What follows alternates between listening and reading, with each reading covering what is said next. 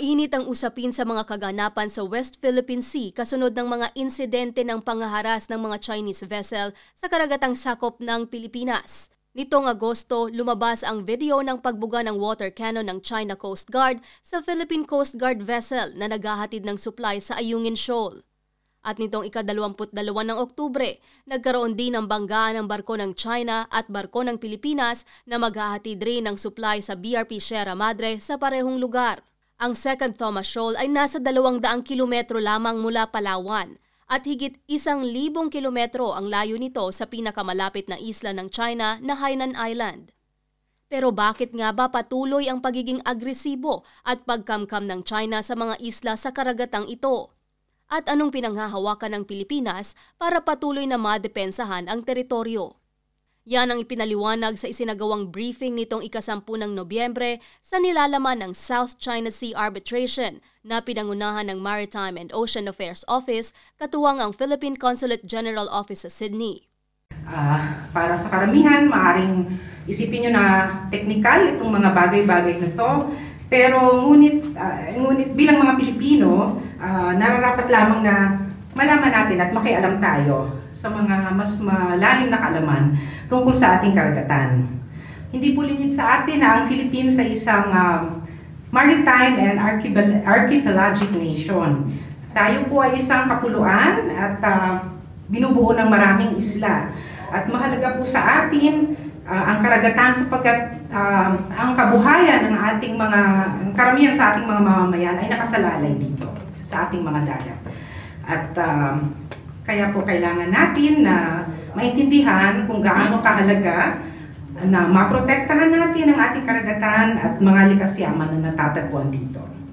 On 12 July 2016, um, the Arbitral Tribunal issued a ruling in favor of the Philippines, stating that the claim of historic rights to resources within the sea areas that fall within the so-called nine-dash line had no basis in law and has had no legal effect. The award upheld the Philippine sovereign rights and jurisdiction in our EEZ and affirmed that certain actions within the Philippines EEZ by, uh, by another country violated Philippine sovereign rights. Uh, meron din pong environmental um, aspect dito. Tribunal Award also affirmed that the large-scale reclamation and construction of artificial islands caused severe environmental stress uh, in violation of international conventions. And uh, yung mga pag-harvest po nila ng ating mga endangered marines ay, uh, ay mali rin, no? So, uh, tayo po sa Pilipinas, we consider the Arbitral Award as an important, important contribution to international law and um, interpretation and application of the United Nations Convention on the Law of the Sea or UNCLOS. Taong 2013 nang nagsampa ng kasong arbitrasyon laban sa China ang Pilipinas matapos makontrol ng China ang Baho de Masinloc. Git ng China, sakop nila ang halos kabuuan ng karagatan base sa kanilang 9-dash line na sumasaklaw sa bahagi ng Exclusive Economic Zone ng Pilipinas – maging Malaysia, Brunei, Vietnam at Indonesia. Ipinaliwanag ni Ginoong Zoilo Velasco, Director ng Maritime and Ocean Affairs Office, ang mga naging desisyon ng Permanent Court of Arbitration na naganap sa Hague. And this is our submissions. China interfering with the exercise of the Philippine rights under UNCLOS, and this is the tribunal's ruling. China violated Philippine sovereign rights by interfering with Philippine fishing and petroleum exploration, constructing artificial islands, and failing to prevent fishermen from fishing in the zone. So because we have the exclusive right in our exclusive economic zone, by interfering in these rights, China violated our rights under UNCLOS. Another submission, failing to protect and preserve the marine environment.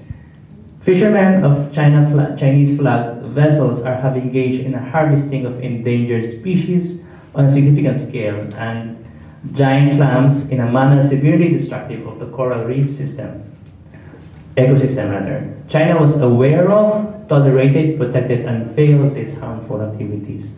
So, uh, this is important also because pag sinabi natin South China Sea arbitration, sometimes uh, the most common uh, notion about the award is only about this.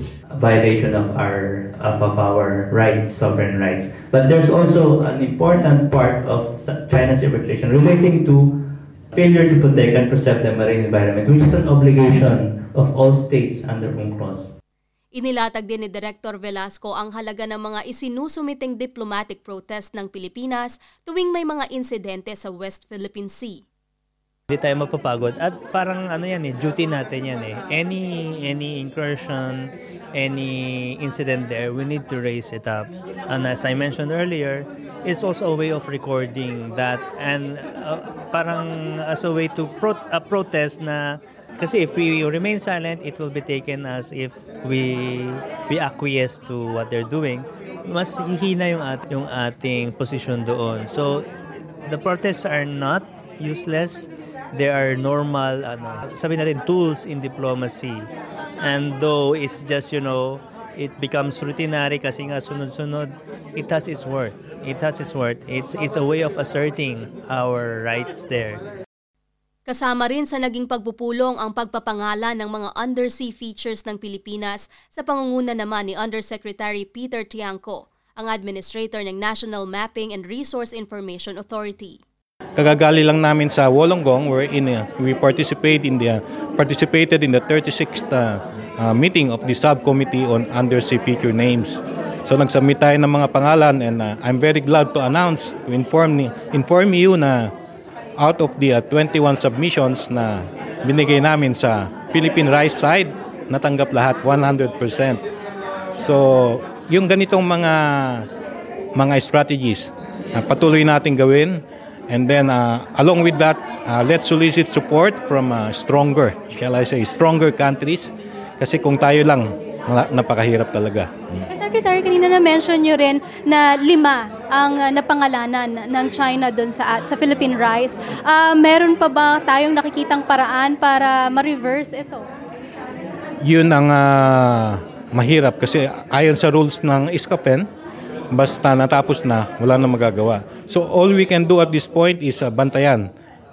Every meeting nila, annually, kailangan natin mag-attend to make sure na pag dumating ang ganitong sitwasyon, may magsasabi sa grupo na hindi pwede yan.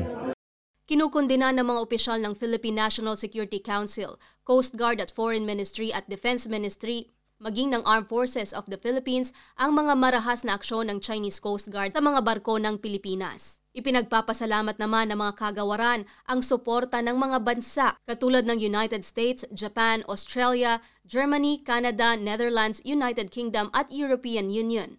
Sa ngayon, nananaig ang panawagan ng pagkakaisa para sa lahat ng mga mamamayang Pilipino tungkol sa pagpapalaganap ng kaalaman sa West Philippine Sea at mga karapatan ng Pilipinas. Uh, Australia is a great country, is a great supporter of the Philippines, especially in the issue of South China Sea. But uh, having a great host also means that you know the Filipinos here in Australia should also be aware and be updated of what is happening in the Philippines and should know what is the real issue. Hindi magpapadala sa sa fake news about the arbitral award. Arbitral award is a very important thing. It's a victory for the Filipino people. And if you truly believe yourself as a Filipino, then you should be able to uphold it and defend it against anyone. Edinal Magtibay para sa SBS Filipino.